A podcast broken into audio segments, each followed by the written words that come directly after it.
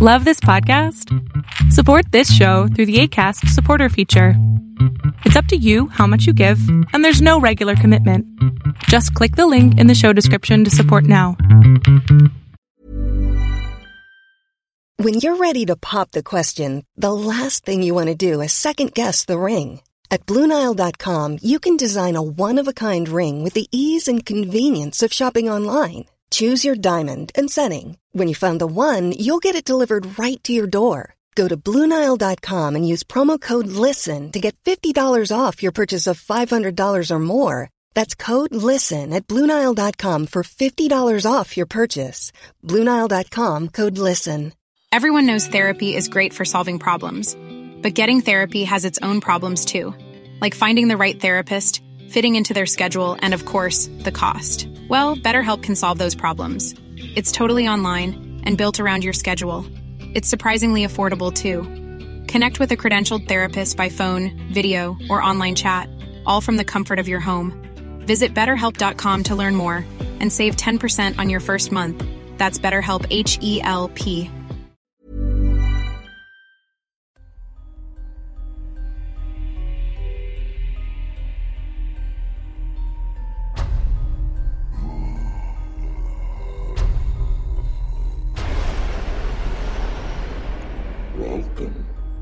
Tales to Terrify.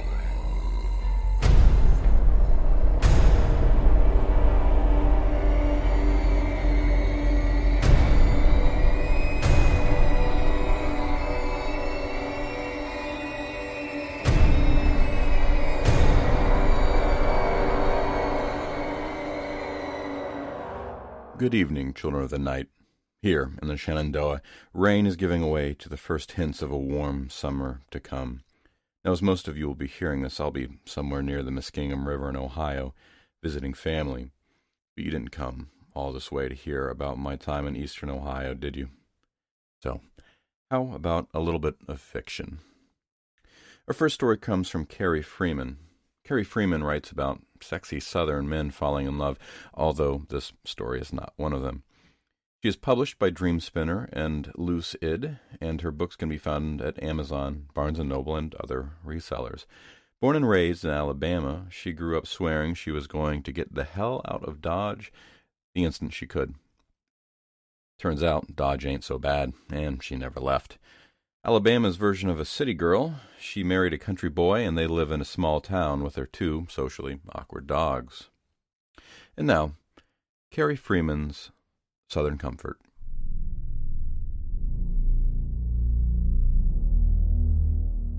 Well, Miss Ida, I do declare these are the best apple fritters I have ever tasted. There must be some delightful family secret that keeps my taste buds just a begging for more. Miss Mildred Drury's mouth had a ring of white that had formed perfectly around her mouth from the powdered sugar. She took on the image of a weighted balloon clown, rocking back and forth in her chair towards Miss Ida. Oh, Miss Drury, you are just as sweet as you can be. Why, my grandmother, the late Catherine McClare, had a case of spices from her grandmother that has been passed down through my family for years. Miss Ida laughed and took a silent sip from her lemonade glass. A drip of condensation fell on her purple flowered dress, and her aging hand brushed it away with a quick swish. She hid her disgust that Miss Mildred had not laid out napkins to stop such a mess of water on her summer frock. My goodness, a chest of spices, you say? How? She searched for a word, sifting through her language bank for something that sounded intelligent and worldly. Her eyes dotted from one end of the front porch to the other frantically. Uh, boring, she said excitedly, though when the word escaped her mouth she could tell by the look on Miss Ida's face that it was a disappointment. Miss Ida took a deep breath and another sip of the lemonade before placing the glass on the table and gazing into the space behind Miss Mildred's head, which was a gray ball of fluff, teased to perfection as if someone had taken the stuffing out of a pillow and piled it on top. Have you met the new preacher and his wife? Miss Mildred broke the silence and gave a toothy grin. She seems just as lovely as a lark in a meadow. Why, no, I don't believe I have. Miss Ida was immediately interested, craving some form of gossip beyond the sheriff arresting a hitchhiker outside of town who had apparently kicked him in the shin and had to be restrained. Is he, she smiled coyly, nice looking? Miss Mildred let out a howl of a laugh that immediately started a coughing fit, sending Miss Ida back in her chair startled. My, my, Miss Mildred, are you all right? Miss Mildred coughed between laughs until she got a hold of herself. Her face had blushed red, matching the geraniums hanging from the railing of the porch. Excuse me, Miss Mildred said, clearing her throat one more time. You are just too funny, Miss Ida, she said, waving her hand down as if batting a fly away. He is just as handsome as he can be, and his wife, she is a lark. Miss Ida quickly interrupted. Yes, you already said that part, Miss Mildred. Oh, Miss Mildred looked down embarrassed by her misstep, brushing off her lap so as to seem more confident and less intimidated. Well, I was at the church Monday evening taking the flowers out of the sanctuary when in comes this couple that looked like characters from one of them castle stories. Miss Ida rolled her eyes at the reference, but she realized quickly that Miss Mildred was watching. She smiled and encouraged, Do go on. So, of course, not knowing who they were, I asked them, Can I help you? And the man said back, We are looking for the church office. I introduced myself and walked them over to the church office where Bob Ewell was waiting. You know Mr. Ewell. Miss Mildred nodded her head. After a moment of Miss Mildred smiling and nodding her head like a broken jack in a box, Miss Ida, annoyed and getting rather warm from the afternoon sun, snapped back like a rattlesnake lunging forward to attack. Yes, Mildred, yes, I know Bob. Miss Ida took another deep breath and exhaled as she fanned her face. Miss Mildred had tilted her head down during the outburst and was cutting her eyes from Miss Ida's exasperated face to her own lap. After a moment of birds chirping and a lawnmower sounding off in the distance, Miss Ida said, I do believe that was uncalled for. Do continue. That's quite all right, Miss Mildred replied, straightening her head back up. As I was saying, Bob Ewell was waiting for them, and I told them to have a nice day, and as I was closing the door behind him, the new preacher's wife asked, What was your name? She even came towards me halfway out the door, and I turned to her and said, I'm Miss Mildred. And she said, like a lark, she said, I'm Imogen. Then she and the new preacher smiled at me, and I left just a smilin' myself. Miss Mildred's face lit up with pride as she awaited Miss Ida's response. But Miss Ida sat there staring blankly at Miss Mildred. Was that all? The words were forceful, disappointed, and cutting, like a fork through butter. Her nose was turned to the side, and her lips revealed the lipstick that had clung to her teeth. The wrinkles on her cheeks created caverns of darkness that scared Miss Mildred. She started to imagine little creatures jumping out of them and running toward her with swords, yelling, Stupid woman, and you say dumb things. Miss Mildred wanted to hide behind her chair and close her eyes so that Miss Ida would just disappear. She felt the tears welling up in her eyes and she tried not to blink, not wanting Miss Ida to see her hurt or vulnerable. Well, she finally said, voice shaking. Of course, that's not all. Miss Ida perked up her face and slid back to normal, her eyes less beady and more intrigued. Go on, Miss Ida demanded, nodding her head once more in encouragement. And there was nothing else. That was the end of Miss Mildred's news, but she knew she couldn't leave the story there. For many years, Miss Mildred had been laying the groundwork, praying to God that she could fit with Miss Ida and her high society ladies. She volunteered where they volunteered, lunched where they lunched, drank the same tea, wore the same clothes, and now Miss Ida had come to her home for the first time for afternoon lemonade and brought her world famous apple fritters. Years of her life she had spent dreaming, yearning, pining for this moment of acceptance. She couldn't leave the story there. There had to be something else. Then suddenly there was. Miss Mildred leaned over in her rocking chair towards Miss Ida and whispered, What I'm about to tell you cannot be repeated. Miss Ida's eyebrows grew into her hairline and disappeared under her wide brimmed white hat that was cocked left on her head. I will take it to my grave, she whispered back as she leaned forward. Satisfied with the trust she had for Miss Ida, Miss Mildred looked around her to make sure no one was walking down the sidewalk or lurking around her house. Then she continued, Well, I don't mean to tell tales out of church, but as I was walking home from the church, I realized I had left my purse on the pew. So I walked back and tried going in the front sanctuary doors, but they were locked. Those doors are never locked, Miss Ida said, shocked and shaking her head in horror. I know, and I thought right away something is not right. I checked the door on the back side of the sanctuary, and it was locked, and then the Sunday school hallway door was locked. Finally, I got to the kitchen door, which was open, and I made my way through there, in the fellowship hall, and then the nursery hall, until finally I got close to the church office. I heard a sound, so I peeked my head in and saw the new preacher just a sittin' there facin' the window very quiet like, so I didn't disturb him. I walked on to the sanctuary, and when I got there, I heard a sound like something was banging around. Miss Ida was sitting on the edge of her seat, palms pressed to the arms of her chair. I cracked the sanctuary door so I could see in with my left eye, but all I saw was the pews, all in rows like usual, so I opened the door a little more, very slowly. As you know, it tends to squeak. Miss Ida nodded quickly.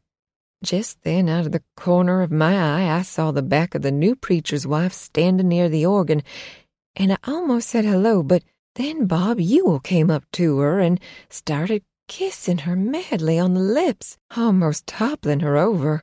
His hands were moving all around from head to.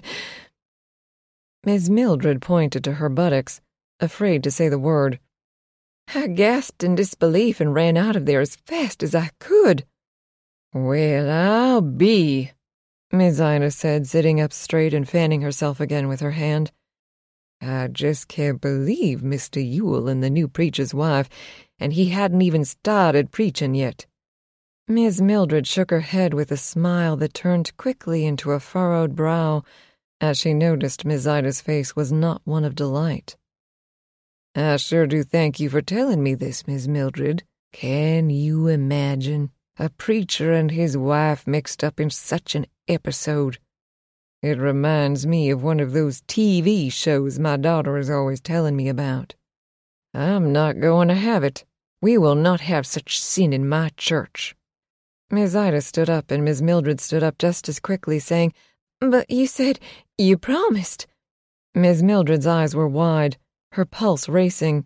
She had not intended the story to leave the porch. The damage would be irreversible. Miss Ida took hold of Miss Mildred's shoulders. You did the right thing telling me. Now, don't you worry about a thing. I will take care of it all. You just have to tell the elders what you saw, and then we will get rid of that filth in our church. You will be a hero, Miss Mildred. Mark my words. That lock, Miss Ida made her fingers into sarcastic quotation marks in the air, will get what's coming to her. Miss Mildred was too stunned to move as she watched Miss Ida march down the steps and onto the sidewalk, her pale, veiny legs rippling as she stomped. Miss Mildred collapsed into the chair, breathing hard, the thump thump in her head and heart getting stronger. I just wanted her to like me, she thought putting her sweaty face into her hands and rubbing it around, feeling the slime of her makeup squish through her fingers. She envisioned Miss Ida telling the group her story, and the whole pack of them storming the church with pitchforks, demanding the new preacher and his beautiful lark like wife to be burned at the stake. She heard the preacher and his wife's nice words in the church and saw their innocent smiles. She saw Miss Ida's face all twisted and heard her words is that all? Echoing menacingly in her head, the apple fritter turned in her stomach and she hurled forward on the porch, vomiting regret and fear on the blue painted slats. She couldn't bear the thought of Miss Ida causing them pain, but she knew there was no going back from the story without her hopes and dreams of acceptance being thrown to the wolves to be devoured. She could reason with Miss Ida, or at least she could try. Her knees were still shaky as she stood up, wiping the vomit from her mouth and the sweat from her face. She brushed off her dress and made her way slowly down the steps and three houses down to where Miss Ida lived. It was a beautiful two story yellow home with black shutters. The porch had a number of ceiling fans, ferns, and wicker furniture all perfectly placed in perspective. She rang the doorbell and waited. Miss Ida came to the door right away. Miss Mildred, good, I am glad you're here. I just called Miss Yule and asked her to come over for a chat. Now she lives across town, so we have a few minutes. Miss Mildred stood at the door bewildered. It was already happening, and soon the lie would get out, burning down the lives of the innocent. Come on in, Miss Ida beckoned. Miss Mildred stepped through the doorway, still silent. She had never been inside Miss Ida's house, and had always dreamed of this moment. It was as picturesque as she envisioned, with a winding stairwell lined with old family photos going upstairs, large tropical plants and golden containers spread throughout the room, and Tiffany lamps on small wooden tables. The air smelled of fresh gardenias, and the temperature was heavenly. Miss Ida led Miss Mildred into the parlor where white upholstered furniture surrounded a marble fireplace. There were ivory figurines on the mantel of horses along with a vase of deep red roses. Now, when she gets here, Miss Mildred, we must remember that we are revealing that her husband has cheated on her with the preacher's wife. This is going to be very upsetting news, and as I know you are not, well, emotionally stable, it may be best for you not to say much and let me do all the talking. Miss Ida was standing at the doorway talking down to Miss Mildred, who was now sitting in one of the white upholstered chairs nearest the fireplace. She did not look at Miss Ida, but was drinking in her surroundings, the temple of worship that she had entered. She wanted to smell the fabrics, touch her face to the wall, place her tongue on the wood. Her skin was titillated by the pillow that brushed her arm her senses heightened by the realization that she had finally arrived. But Miss Ida would not stop talking. Her voice became a saw, ripping through the sacred silence of the shrine. Every word she spoke sent Miss Mildred's hand waving it away from her ear as if a gnat was being a nuisance. Miss Mildred, when Miss Yule gets here, you must move to the other side, as I will need to be closest to her. I wouldn't want you to get in the way. Miss Ida remarked with a smile on her face. Miss Mildred glimpsed at the smile, the snide smile she had seen for years, the same smile that told her, without words, that she was not good enough, the smile that gave her nightmares and sent her screaming into the night, pleading to God for help. This was the smile that created a lie that would soon end Miss Mildred's hopeful existence in the world around her. The smile took over her face like that of a joker in a pack of cards, carving through the sagging skin and into the cheekbones and stopping at the black pits of her eyes. Miss Mildred saw the hideous creature in front of her, the stark contrast to the flawless heaven that surrounded her. Without hesitation, she stood up from the chair and grabbed one of the horse figurines from the mantel.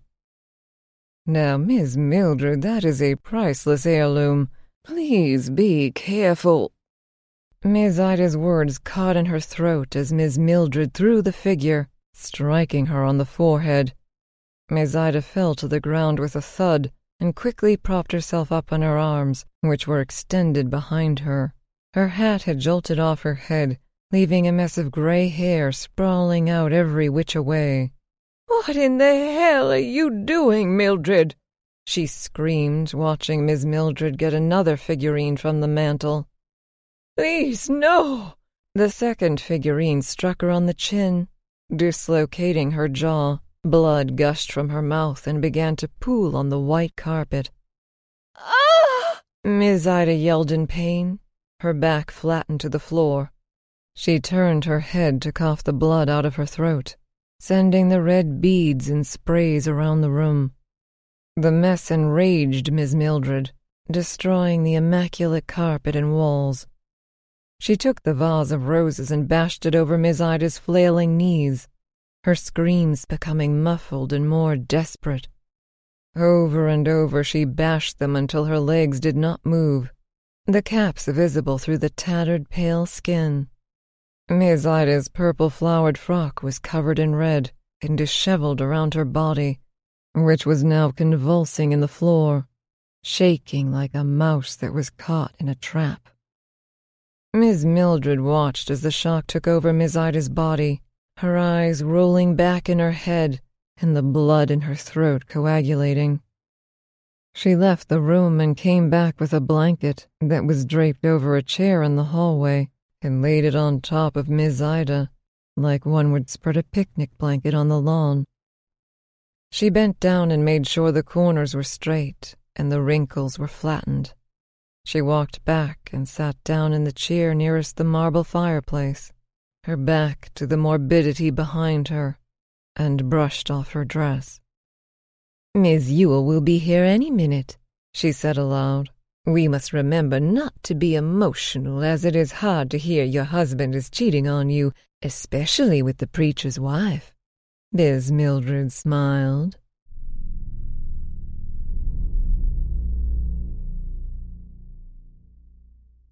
That was Kerry Freeman's Southern Comfort as read by Nicole Doolin. Nicole Doolin is a voice actor and writer from New England. She has performed voiceovers and narrations for various mediums audiobook, podcast, e learning, game, film, video, and radio.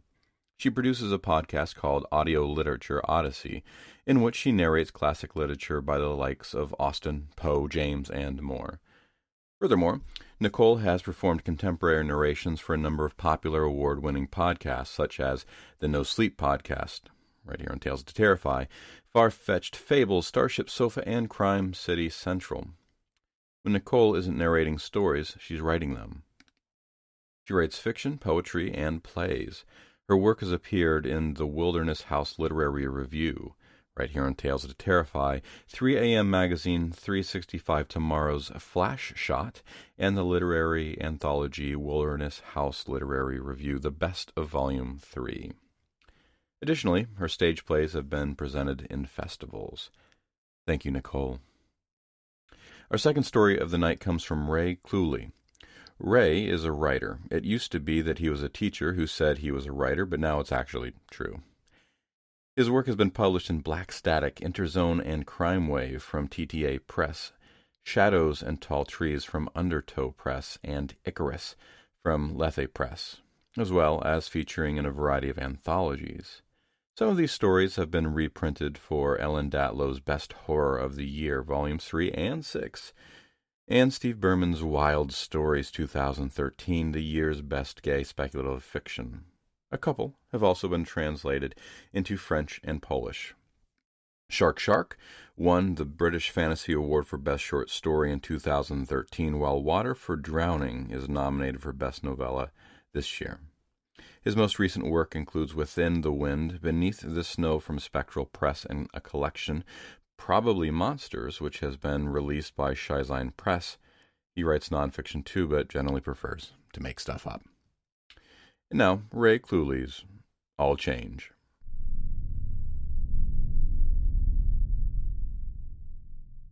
Robert had become one of those people who ran for the train, huffing his way along the platform, briefcase in hand and heart struggling to keep up because he was getting bloody old.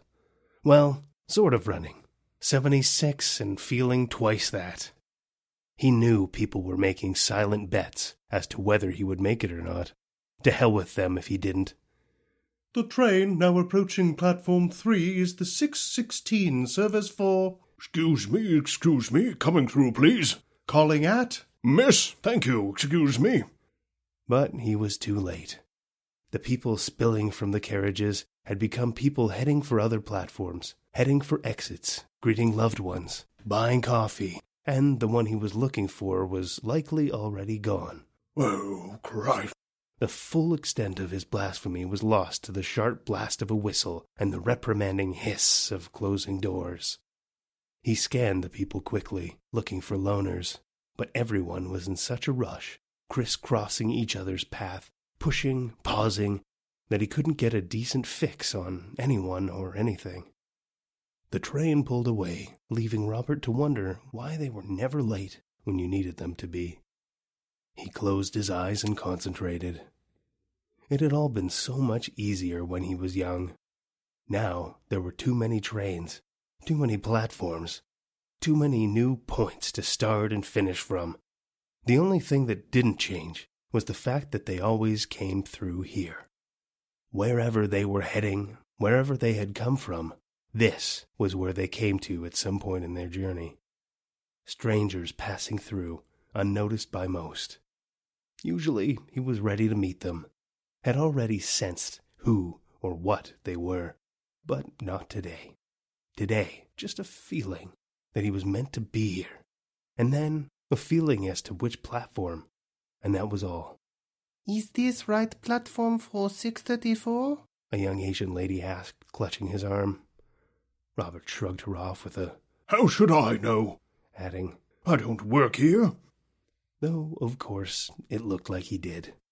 That was why he wore the blue trousers, the blue blazer, the awful tie. Not quite the uniform, but close enough. And people barely noticed the briefcase. The woman said something in her own language to an older lady beside her, and they left. The older woman looked back, but they were already too far for Robert to hear whatever curses she threw back at him. They weren't real, of course, just an offloading of foreign syllables. He let them go. Where? He muttered. Where? There was a man by the kiosk, looking around, maybe searching for. No. He had a coffee cup stuffed with an empty crisp packet. He was only looking for a bin. There, coming down the stairs, a woman, awkward in her steps because perhaps she. No. Just walking too fast in new heels. That one, though. The young lad, looking up at the screen. Something felt right about him. Or, rather, it felt wrong. Yes, yes, it was getting stronger as Robert made his way over. A man in his early twenties, dark hair, brooding looks, pale. No, not him. It was the screen he was looking at. Robert was feeling the screen. The arrival time. The next train. He didn't know who or what he was after yet, but he knew the train they'd be on. He hoped he could kill them quick and get home before dark. He was going to have to get on the train. Wouldn't be the first time, but those days had been in his youth, when he was less confident. Once, when he'd just started, he'd followed one all the way up to Scotland. Hey, I'm Ryan Reynolds. At Mint Mobile, we like to do the opposite of what Big Wireless does. They charge you a lot, we charge you a little. So naturally, when they announced they'd be raising their prices due to inflation, we decided to deflate our prices due to not hating you. That's right. We're cutting the price of Mint Unlimited from $30 a month to just $15 a month. Give it a try at mintmobile.com slash switch. $45 upfront for three months plus taxes and fees. Promo rate for new customers for limited time. Unlimited more than 40 gigabytes per month. Slows. Full terms at mintmobile.com. One size fits all seems like a good idea for clothes until you try them on. Same goes for healthcare. That's why United Healthcare offers flexible, budget friendly coverage for medical, vision, dental, and more. Learn more at uh1.com. If you're looking for plump lips that last, you need to know about Juvederm lip fillers. With Juvederm Volbella XC and Juvederm Ultra XC, your lip look, whether it's subtle or bold, can last up to one full year with optimal treatment and no additional maintenance. Find a licensed specialist and see if it's right for you at Juvederm.com today. That's J U V E D E R M.com. Add fullness to lips in adults over 21 with Juvederm Volbella XC or Juvederm Ultra XC. Do not use if you have severe allergies or a history of severe allergic reactions, or if you're allergic to lidocaine or the proteins used in Juvederm. Tell your doctor if you have a history of scarring or taking medicines that decrease the body's immune response or that can prolong bleeding. Common side effects include injection site redness, swelling, pain, tenderness, firmness, lumps, bumps, bruising, discoloration, or itching. As with all fillers, there's a rare risk of unintentional injection into a blood vessel, which can cause vision abnormalities, blindness, stroke, temporary scabs, or scarring. For full important safety information, visit juvederm.com. And just to make sure he was right about them. He had been, and he'd done what he had to do, but his caution had meant another long, uncomfortable journey back again. Plus, there was the expense to consider. It was cheaper back then, of course, riding the train. Much cheaper, and with a better chance of a seat. But at the time, it had still emptied his wallet. These days, he usually managed to get it done at the station. Usually. Often, it happened in one of the toilet blocks, or far enough down the platform, near enough to the lines that he was able to drag whatever was left to the edge and roll it onto the rails. It depended on what he was dealing with. Some he could do away with even in a crowd, confident nobody would know what had happened. Excuse me, mate. Where's the gents? Robert raised his briefcase to point, because his other hand was clutching the knife in his pocket. The lad looked feral, but then a lot of them did these days. Cheers! He watched to see if the young man actually went there, if it had been a genuine inquiry and not an attempt to glean something from Robert's actions or demeanor. But the lad headed right for the toilets, with some degree of urgency, in fact. It seemed genuine enough. Robert remembered one particular encounter in those toilets. He always remembered the pretty ones. She looked like a backpacker, but the bag was there to conceal a large, gelatinous hump. The weak spot Robert lunged for as soon as he'd identified the type. After that, it was just a case of scooping handfuls of water from the sink to wash the ooze down the drain set in the floor. He bagged the clothes and binned them. A man on the platform checked his watch, checked the screen, looked around. His gaze settled briefly on the tunnel down the track, but from where Robert stood, he couldn't tell if it was impatience for the train or with a longing for the darkness he saw inside. If the man moved that way, Robert would have to follow. He hated working in the tunnel now that the lines were electrified, but such hazards had their uses. Still, it had all been so much simpler in the old days. Old days? Young days, more like. These were the old days. The rails made a quiet tss tss, whispering the train's imminent arrival. Tss tss. Moments before the voiced announcement declared 625. He still didn't have his target. He'd have to get on board with the crowd. People shuffled closer to the platform, some of them moving further up its length, as if they could tell where the doors would stop, though they hadn't seemed able to do so before when they'd had all that time waiting. People picked up bags and cases and extended the handles of their wheeled luggage. One man shouldered a guitar case that could have really been anything of a number of things. Robert was getting his feeling from all around, but couldn't pinpoint a target. He would have to get on the train with whatever it was he was here for and worry about locating it later. The train had three carriages. Robert wanted to seat himself at the furthest end, but it was remarkably full. All the seats were taken except one that was wet with something pungent. The man in the next seat, asleep against the greasy glass of the window, didn't seem to mind it, though. Maybe it was his. Robert let him keep it turning his body sideways and moving further up the aisle. Despite his care, His case bumped the armrests and elbows of a few passengers, but they accepted his apologies with the familiarity of seasoned rail users. Here you go, you can sit here. Oh, no, Robert said, though it would be a good spot. He hated the fact that he looked old enough for the young lady to give up her seat. Really, she said, I won't need it much longer. She had beautiful eyes, green like go. Well, if you don't mind, he conceded, already sitting down. Before he could complete the action, the train pulled away, and he had to steady himself with an arm against the fold up table of the seat in front. He fell into the seat with the lurch of movement. The fold up table opened in front of him. A newspaper had been tucked there, folded open to a page he knew was the third one because of the picture. Robert sighed, turned the paper over, and settled himself. He put his briefcase by his feet to the annoyance of the teenager lounging in the adjacent seat, who had to move his own feet out of the space. For a moment, Robert thought the lad's ears were bleeding, but it wasn't blood.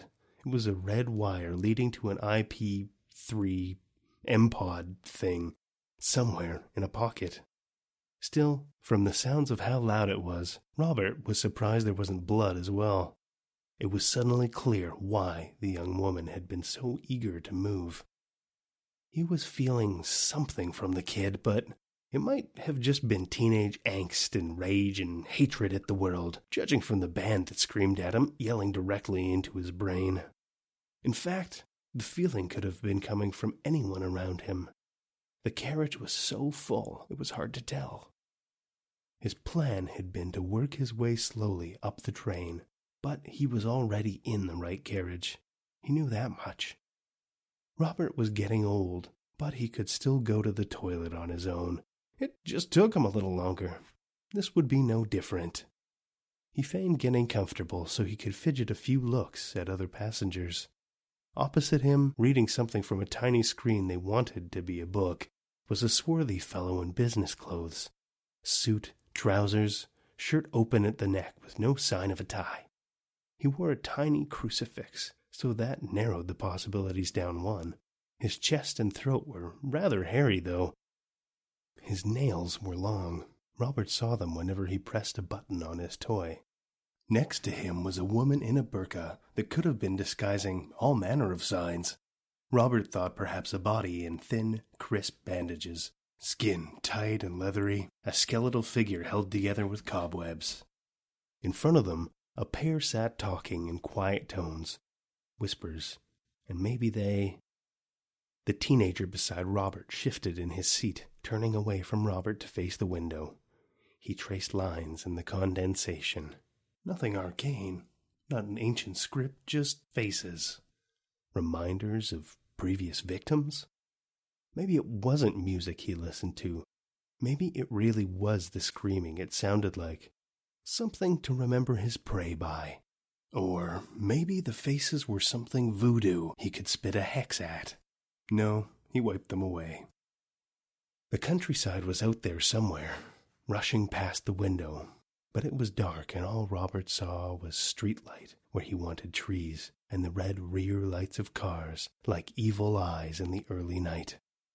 He noticed his fellow passenger had a reflection in its surface and he noticed the teenager notice him notice.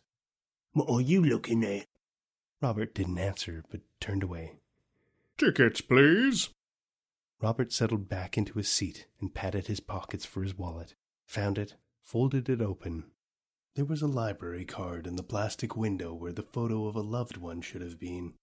He caressed it briefly, as he might a lost wife. When Robert was a child, he loved to spend time in the library. As he grew older, to escape the horrors of the war that terrified his country, he would bury himself in books. From boys' adventure stories, he went on to Stoker, Poe, and M.R. James.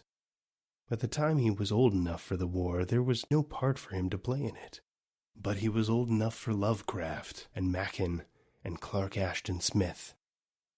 The library had taught him a lot. It taught him how to fight a different war, different to the one his father had died in, but a war just the same and just as dangerous. More so, because the enemy was always changing and had a variety of strengths. Fortunately, most had a variety of weaknesses, too. The books had taught him that. He needed to clear his mind for a moment before trying to focus again.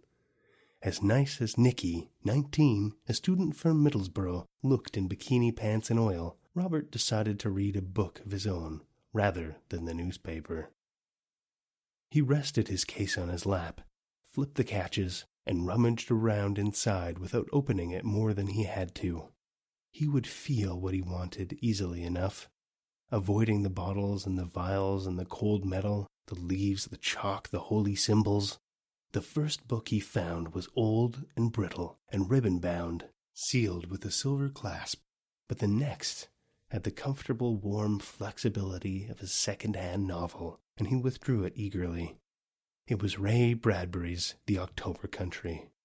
He would read The Jar again, take comfort from its familiarity, and regain a sense of who he was and what he was doing. Tickets? Return, please, Robert asked, pulling out a handful of notes. End of the line. The conductor tapped at a device he wore strapped across his chest. His actions were slow and weak, and Robert thought maybe he could detect a faint odor coming from the man. Something chemical, something earthy. He looked carefully at the man's face, his hands, and thought maybe they were too pale. He had the complexion that was referred to as ashen or wan, depending who you were reading. When the man saw him looking and offered a hesitant smile, the teeth Robert saw were crooked and yellow, and there was something caught between the front ones. Spinach, maybe.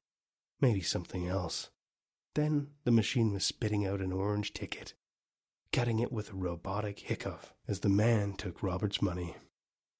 He shambled away to the next row of seats. Tickets? A couple of the other passengers were looking at Robert, he wondered how odd he must have looked, scrutinizing the conductor.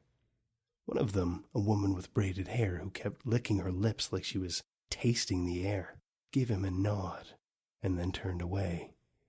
The other, a middle aged man with receding hairline and poorly fitted suit, chuckled to himself and said something to a companion Robert couldn't see. Hmm, maybe. A dead baby a tumored brain, or glistening things both fat and pale, the night, the swamp, or the in between. Anything and everything was in that jar. It only depended on who was looking. Robert loved Ray Bradbury. Fiction is where we find our friends. That's what Robert knew.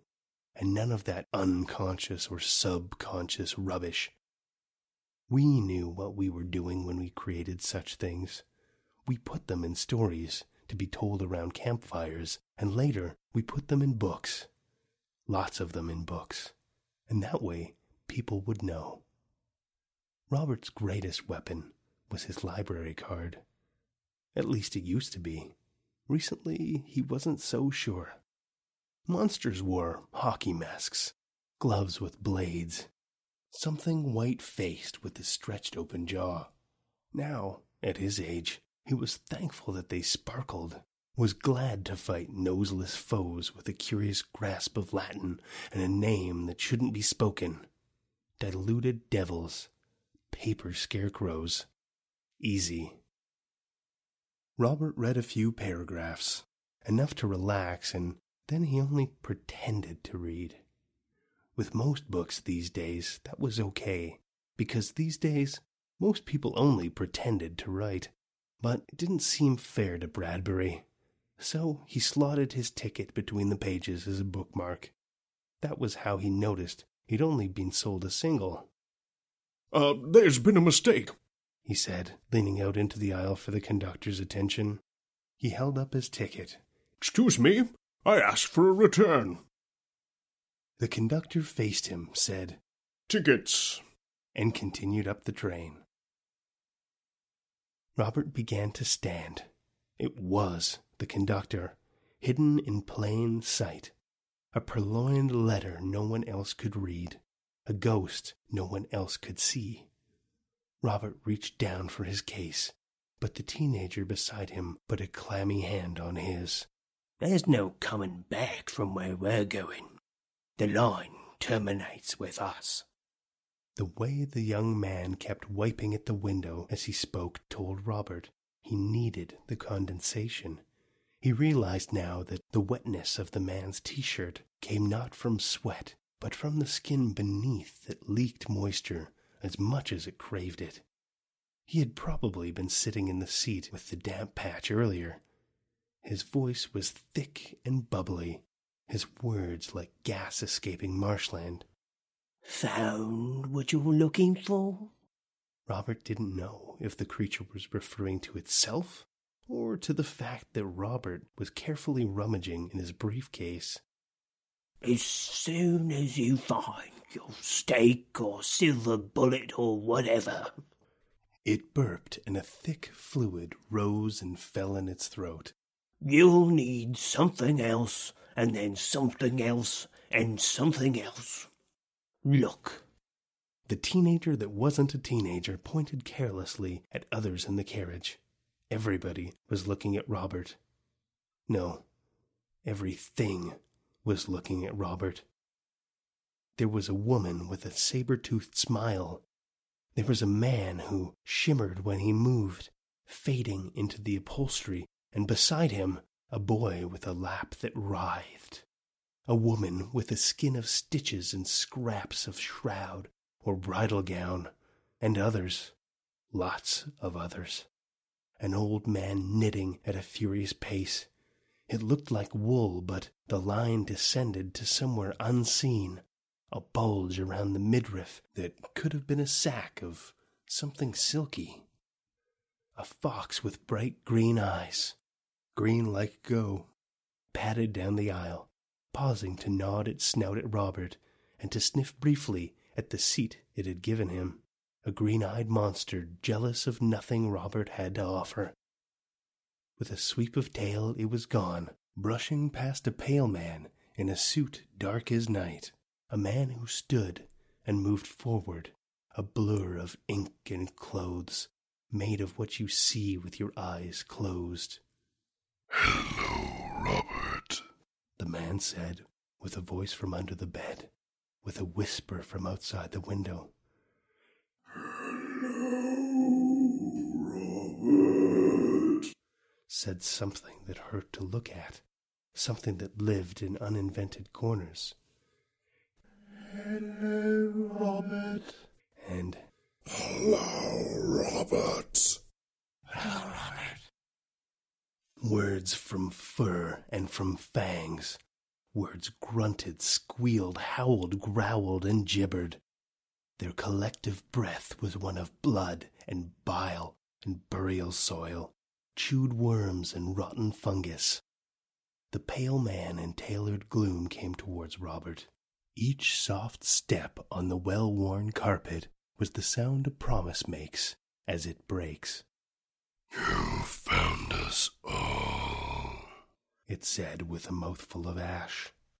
All right, said Robert. Okay. He closed his briefcase and then his eyes.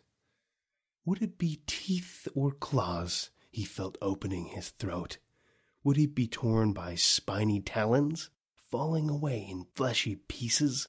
Or would they drink his spinal fluid, liquefy his bones, let him leak his last in a poison swollen agony?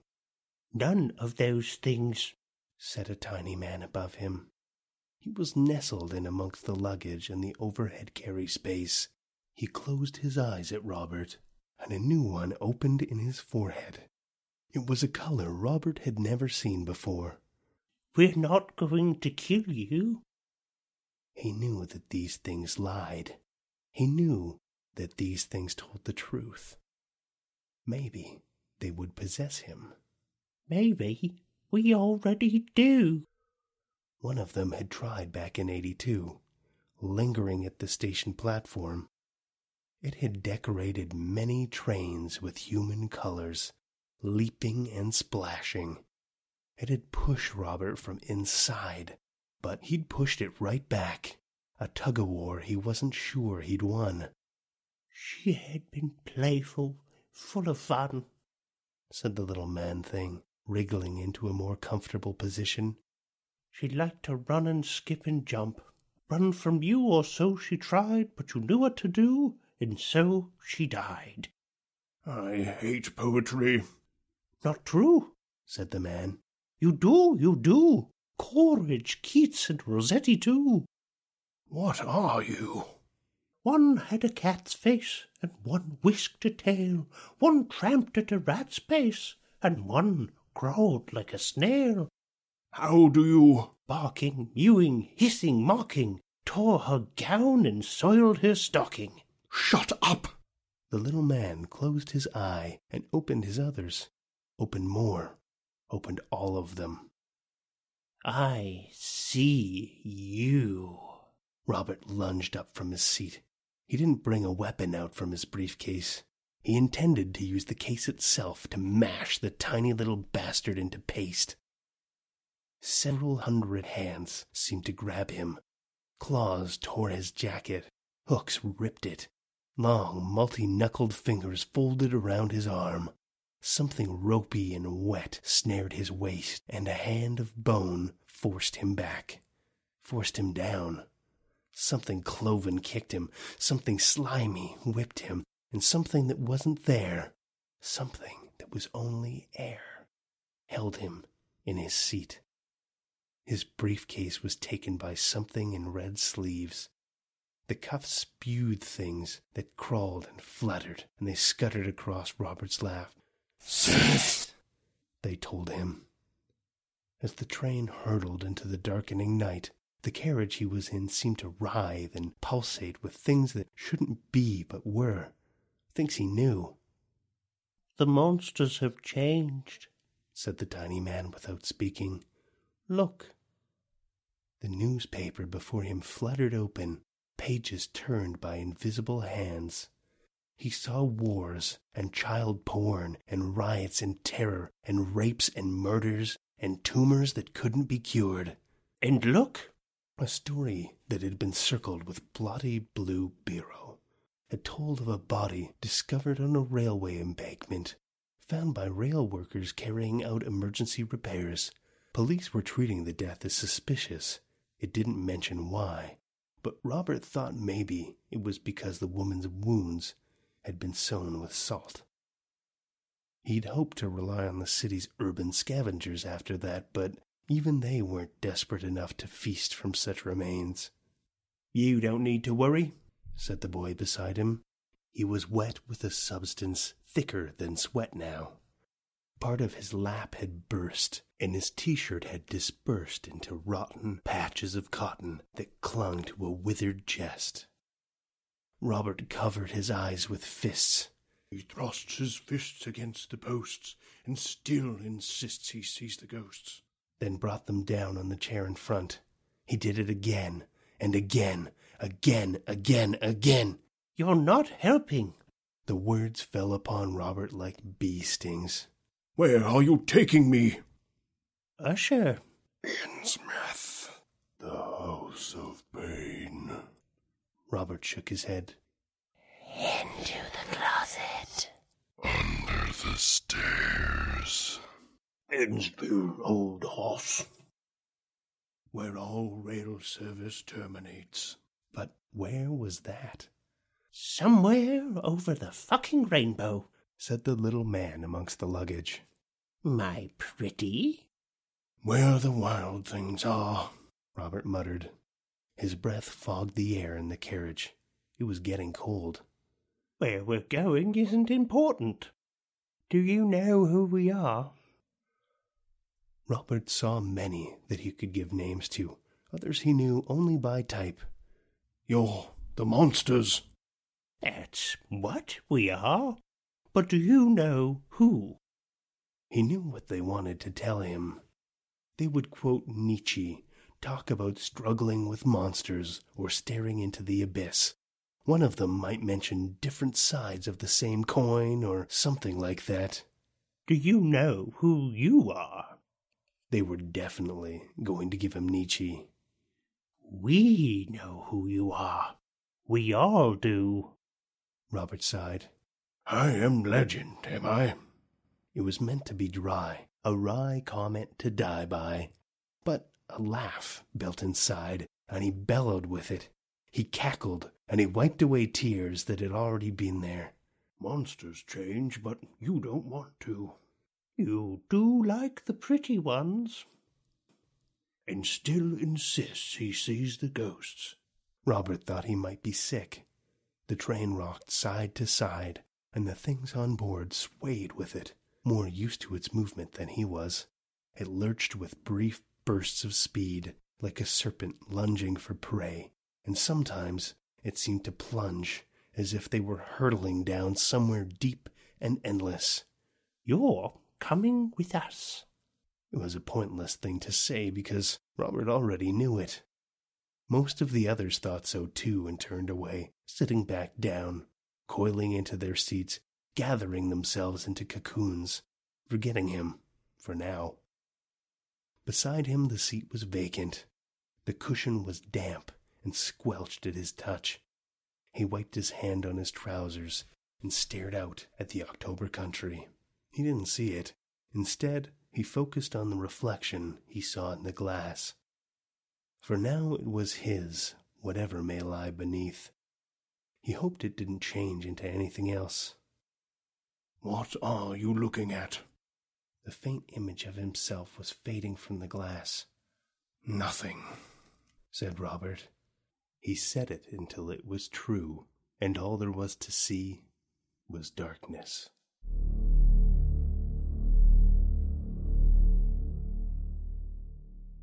That was Ray Cluley's All Change, as read by Drew Sebastini.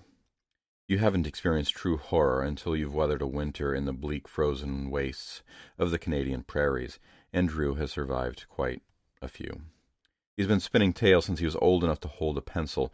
Most often, Drew flexes his creative muscle as an advertising copywriter and creative director. He hopes you won't hold that against him, but in his spare time he moonlights as a voiceover artist for radio and video commercial work. Drew lives in Saskatoon, Canada, with his wife, son, and a menagerie of furry creatures. Thank you, Drew. That will be our show for the evening, Children of the Night. Our show is produced by our editors Philip Oldham and Scott Silk. Thanks to our webmaster Josh Lightsey and theme music by David Raglan. Join us again next week for another episode of Tales to Terrify.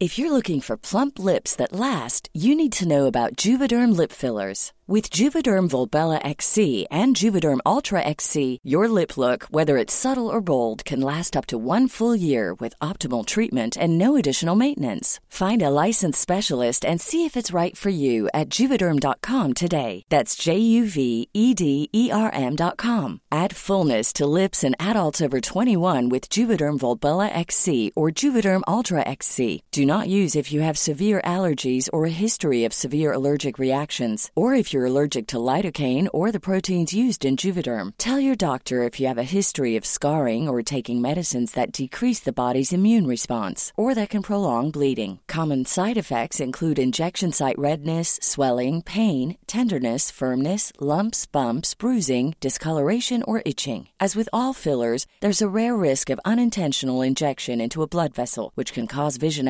abnormalities, blindness, stroke, temporary scabs, or scarring. For full important safety information, visit juvederm.com. Mom deserves the best, and there's no better place to shop for Mother's Day than Whole Foods Market. They're your destination for unbeatable savings, from premium gifts to show-stopping flowers and irresistible desserts. Start by saving 33% with Prime on all body care and candles. Then get a 15-stem bunch of tulips for just $9.99 each with Prime. Round out Mom's menu with festive rosé, irresistible berry chantilly cake, and more special treats. Come celebrate Mother's Day at Whole Foods Market.